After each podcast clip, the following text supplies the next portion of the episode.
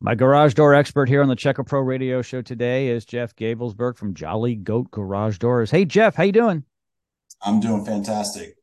It's great to have you here, my friend. Okay, you know when I have you on the program, we have questions, and a questions come in this week. I know the answer to this. I'm pretty sure. And and the question is is I heard an explosion in my garage door. My garage door does not go up and down anymore. What is that noise?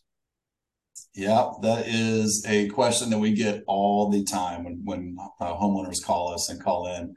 Sometimes it can sound like a shotgun going off. It's even been known where people have even called the police thinking somebody's trying to break in their home. It's a very loud, yes, explosive noise. And almost every single time, 99.9% of the time, that's going to be a broken torsion spring or a broken extension spring on the garage door, which is the counterbalance for the whole weight of the garage door. So almost every single time, that's going to be exactly what that is. Yeah. And I'll remind everybody, and I say this all the time when I talk to you, Jeff.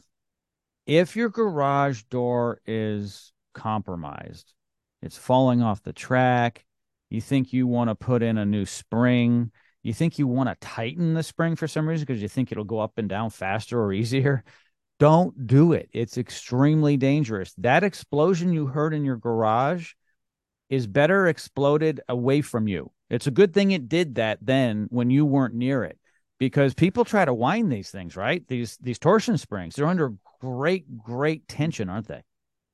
Absolutely. Yeah, a lot of tension. And you think about the whole weight of a garage door, all that tension is basically on the torsion spring or the extension spring. And the safest place for a garage door that has a broken spring, the safest position is going to be in the closed position and for it to be left there until the professional can come out and work on it. There's certain things on a garage door that we might have a homeowner or, you know, we, we show homeowners how to work on safety sensors and do some other little minor things. Torsion spring should never, ever try to be conquered by a homeowner or somebody who doesn't have the experience to work with it. We see injuries every single day, unfortunately, very serious ones from somebody trying to work on a torsion spring or a balancing system on the garage door. Yeah. When the expert does it from Jolly Goat, they make it look easy. Do not do something you don't understand. And if you go to YouTube and you try to do it, you're going to see a lot of injuries there. So that should probably scare you off as a homeowner because I'm telling you, go to YouTube, you will see people with black eyes, hopefully not missing eyes, possibly missing digits, meaning fingers.